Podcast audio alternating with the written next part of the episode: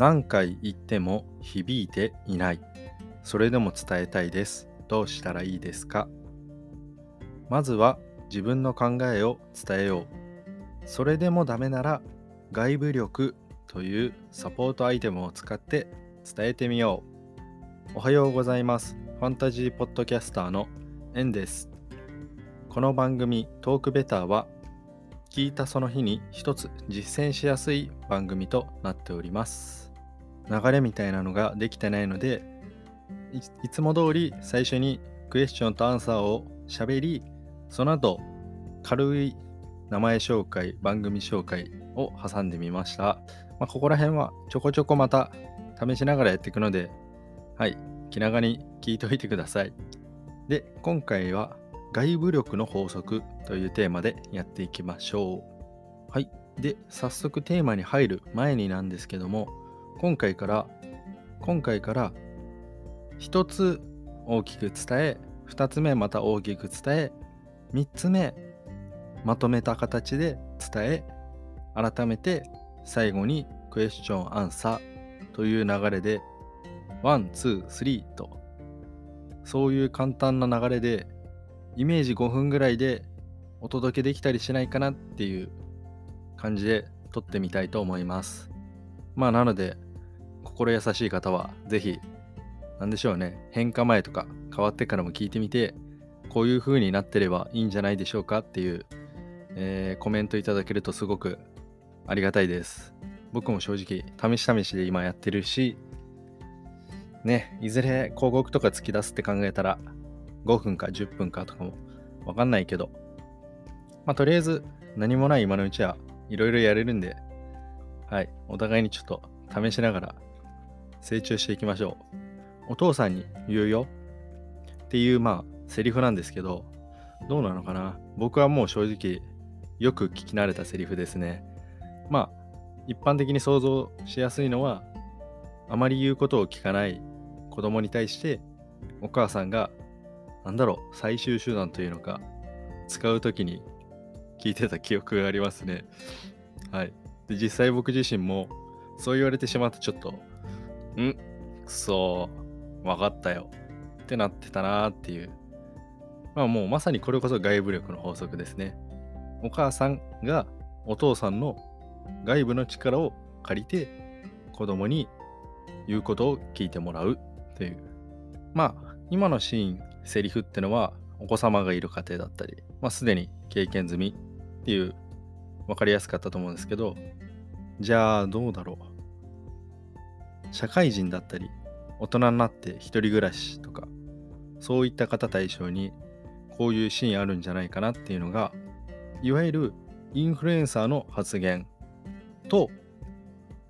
親だったり先生上司の発言っていうものがぶつかる時ありませんか？それこそ僕はあのすごく有名なヒカキンさんの好きなことで生きていくっていう言葉やっぱすごく印象に残ってますし初めて大学出て社会人になった時にこれって好きなことで生きていけてなくない？って正直思ったこともあります。まあそこだけ見ると矛盾ですよね。で自分がどっちがいいかっていうとまあそりゃ好きなことで生きていきたいからは そうなってくると、本当親とか上司とか、何言ってんだっていう、そういう時期もありましたね。今で言うと何だろう、ひろゆきさんとかやっぱそういう方の発言っての方が力はあったりするのかな、まあ、好きな人からすると。まあ、そういうのも外部力の法則の一例ですね。じゃあ一方で外部力を使わないでそのままの流れで進むとどうなるかっていうことなんですけどまあ、それこそさっきのシーンでいくと、先生やお母さんが生徒だったり子供にもう甘く見られてしまう、もしくは甘く見る認定をされてしまうと、もう聞く耳を持たれなくなってしまうっていうことが起きちゃいます。次に外部力を使った例にはなるんですけど、使っているにもかかわらずうまく伝わらないっていうパターンもあるそうです。まあ、それがどういうパターンかというと自分の考えがない人が外部力を使ってしまうということですね。まあ部屋が汚いっていう人がミニマリストはこう言ってたよだから部屋をきれいにしなさいって言われたら皆さんどうですか、まあ、僕の場合、いや、あんた汚いじゃんってなっちゃうので、やっぱ自分の考えがあった上で、そこに外部力を乗せていくっていう、そういう流れですね。はい。それでは、ポンポンポンの3つ目のポンで ちょっとここは、なんだろう、ポンポンポンしか言えなくて、こういうタイトルで3つ目はみたいなのが今はないので、ざっくりいかしてもらいます。えー、っと、まあ、分析っていうか解釈っていうか、こうこうこういう、まあ、力とかがあるから、結果、外部力を使うことがいいよっていう風な説明をしたいです。はい。まあ、難しい感じで言えば因果関係になるんですけど、こうこうこういう因があるからこそ外部力を使ってみよう。すると結果として伝わるよ、伝わりやすいよっていうことです。で、因を説明しますね。ちなみにこの因に関しては、文章、文章、本を読んだ上で僕の解釈分析のもとで行っているので、みんながみんな同じことになるとは限らないです。なので、一参考として聞いてくれたらありがたいです。それでは、相手にとって特別な感情を抱く存在っていう外部力を使ってあげるとよりいいんじゃないかなと私は思いました。というのはですね、同じ言葉だったり、全く同じ外部力であれば、万人に伝わるかっていうと、そうではないなってすごく思いました。それこそ、お父さんに言うよと言われて、うっと伝わる人もいれば、いや、だからっってなる人もいると思うんですよ。ってなった場合、外部力が全て伝わるものではないっていうふうに考えた方が早くそのマインドチェンジをした上でじゃあどういう外部力を使うべきかといえば相手に合わせたものを使うことがベストだと思いますじゃあ相手に合わせるっていう何かっていうとじゃあ特別な感情は何っていうと尊敬大好き怖い怒るそういったことなのかなって思いました。逆にこの特別な感情があの人はすごく優しいから怒らないから大丈夫っていう風に抱かれてしまうとその先に甘く見られるとか聞く耳を持たれないっていう風なこともあるのかなって思いました。で今回本の中のテーマでは外部力とは他人の力を借りることと書いてありました。確かにこれまでのエピソードでもまあ父だったり先生母親インフルエンサーまあ人で例えてきたんですけども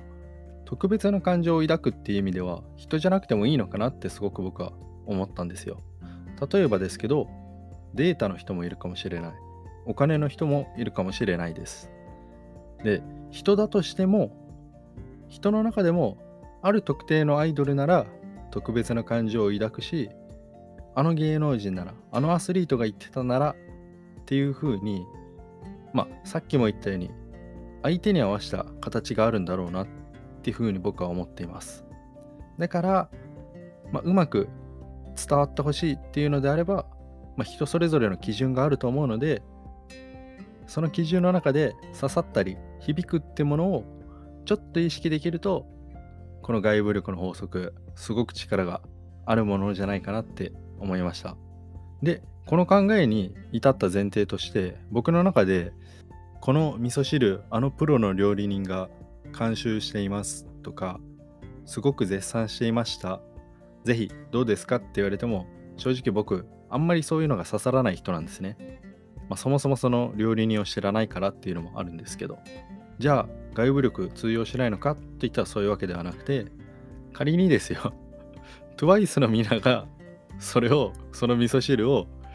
美味しいですって言ってたら、多分僕は買います。って思ったんですよ。ってなったら、やっぱり人それぞれだなと、そこから。でですよ、まあ、今の世論のこの状況を踏まえた上で、まあ、すごくこれなら外部力ってこういうことがあって、伝わりやすい、これ一ついいんじゃないかな、二つかあったので、ちょもうぜひ喋らせてください。ハマった人は、こういうことかってすぐもう体感できるんで、ぜひ。一つ目が、BTS さんがこの前の配信中にこれ食べてたスイーツだよ。どう？って言われたら、まあ、やっぱ多くの人は、まあ、買ってみようかなってなるんじゃないかなって思いますし、まあ、これも本当僕の作り話なんですけど、大谷翔平さんが唯一食べるスイーツですよ、これ。って言われたらどうですか？なんか、あれだけ二刀流で活躍されて、体のことも考えられている、あの大谷翔平さん唯一食べるんかっていう、もう、勝手に外部力使わせてもらいましたけど、こういったことが、はい、外部力の法則です。はい、以上の、まあ、様々な具体例だったり、説明、解釈をいろいろ踏まえた上で、僕なりに生まれた、まあ、クエスチョンっていうのが何回言っても響かないそれでも伝えたいけどどうしたらいいですか？それに対してはまずは自分の考えを伝えよう。それでもダメなら外部力というサポートアイテムを使って伝えよう。です。正直まず自分の考えを伝えようがすごく大事です。これがないと途中で話したように言っていることと実際にやっているその人自身の矛盾が起きてしまうので大事な前提ですこれが。その上でダメであるのであれば外部力というサポートアイテムなんですよ。支援なので。そこだけ間違えずに使っていただければうまく相手に響くんじゃないかなって思います。なので皆さんもぜひ BTS や大谷翔平さん使ってみてください。ちなみにですけど自己責任で使ってね。では。